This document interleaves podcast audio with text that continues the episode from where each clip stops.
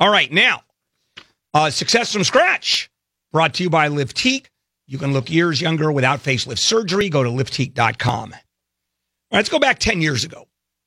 And the internet was obviously uh, a lot different than it is now. Uh, Facebook, which has been around for a while, just barely introduced a chat feature. Twitter launched in Japan and introduced its trending topics feature. So uh, at that time, the ability to share funny and trendy and for the most part stupid content wasn't as easy to come by as it is today.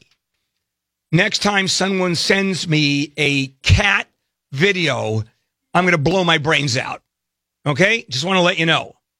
So uh, there's uh, a guy at uh, the uh, University of Hong Kong, Ray Chan, who wanted uh, to find a simpler way to share funny and stupid photos with his friends. And obviously, we now know the more moronic, the better. So he partnered with his brother Derek and three of their friends, and they decided they were going to create uh, what they referred to as the time as just a for fun side project. And man, they it, they went to venture capitalists, they went all over, but it turned out uh, that it was family that was able to put the twelve hundred and seventy dollars together to start this venture. Go to a venture capitalist and ask for twelve hundred and seventy dollars sometime. Well, actually, we don't do anything under, let's say, forty million. Yeah, but I only want twelve hundred and seventy dollars. So they put it together.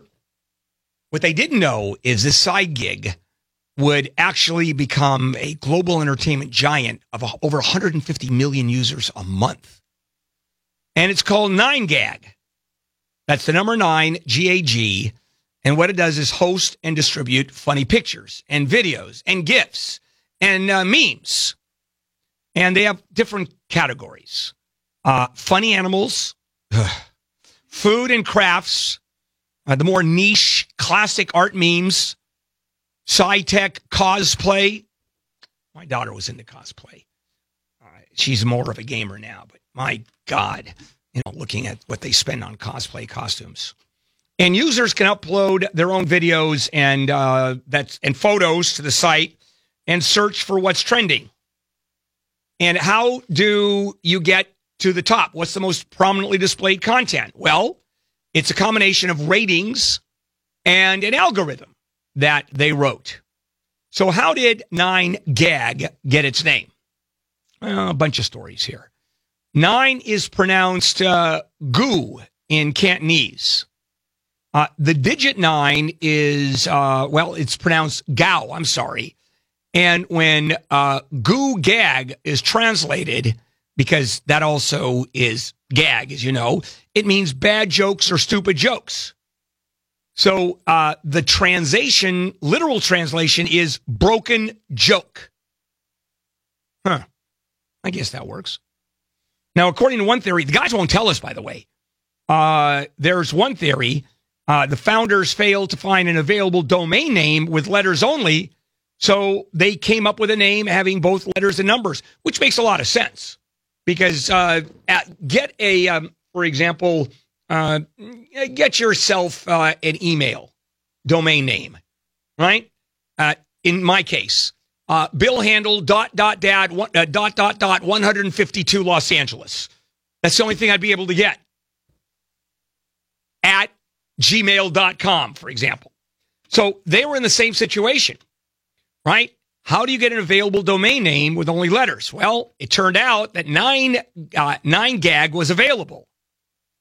Now, the le- the name can also could have been created based on 4chan's name because that was a pioneer in memes and funny posts when uh, nine gag got started. The most popular answer is the nine popes theory at this point. So why nine gag? Why the number nine? Was it a domain name? Because 11 was certainly available.